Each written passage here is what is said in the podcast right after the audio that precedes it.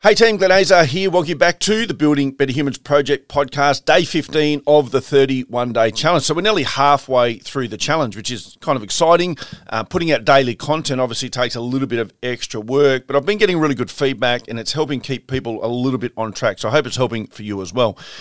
The focus today, I actually want to tell you this story. So I was watching something recently, and uh, forgive me because I forget where I saw this, but it was talking about how do we get to the number 10 now imagine imagining number 10 is your goal whatever your goal is whatever you're trying to achieve whether it be lose weight run 5ks build a business it doesn't matter what your goal is for 2024 let's just imagine that it equals a number 10 and it was how do you get to number 10 5 plus 5 equals 10 7 plus 3 equals 10 8 plus 2 equals 10 9 plus 1 equals 10 and his point was that there are a myriad of different ways, depending on the mathematical formula. And I was just using a very basic one of then of plus or minus you can use, but you can go right into these myriad ways of, of having a mathematical formula to get to number 10.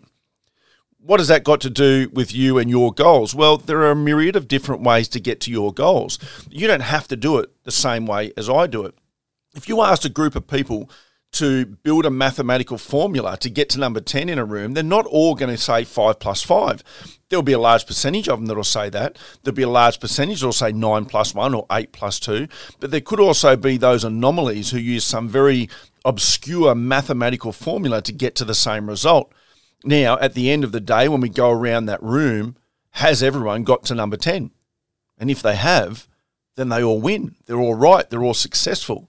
There's no one way that is more correct than another way, as long as they got to 10, if that's the task. So for you, there are a myriad of different ways for you to get to your goals. And maybe you try one way and it doesn't feel good for you. Maybe you try another way and it's yeah, a little bit of success, and then maybe you find your thing. Let me put this into a fitness term. Some people love CrossFit, fantastic way for them to get fit. I've seen it get amazing results. Some people love boxing, Great way to get fit. They might never compete, but they get fit. I've seen it get results. Some people love to run.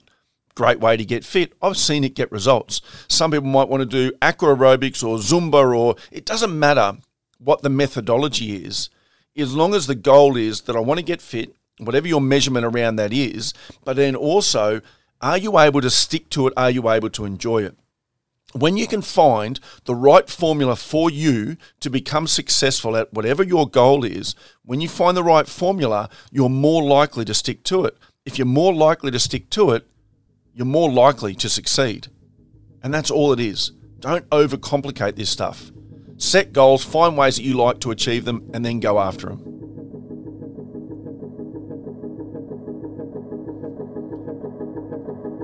Thanks for listening to this episode of the Building Better Humans podcast with your host, Glenn Azar. For feedback, to stay up to date, or go back and find an old episode, head over to 180.net.au. Yeah, the Building Better Humans Project podcast. Let's go.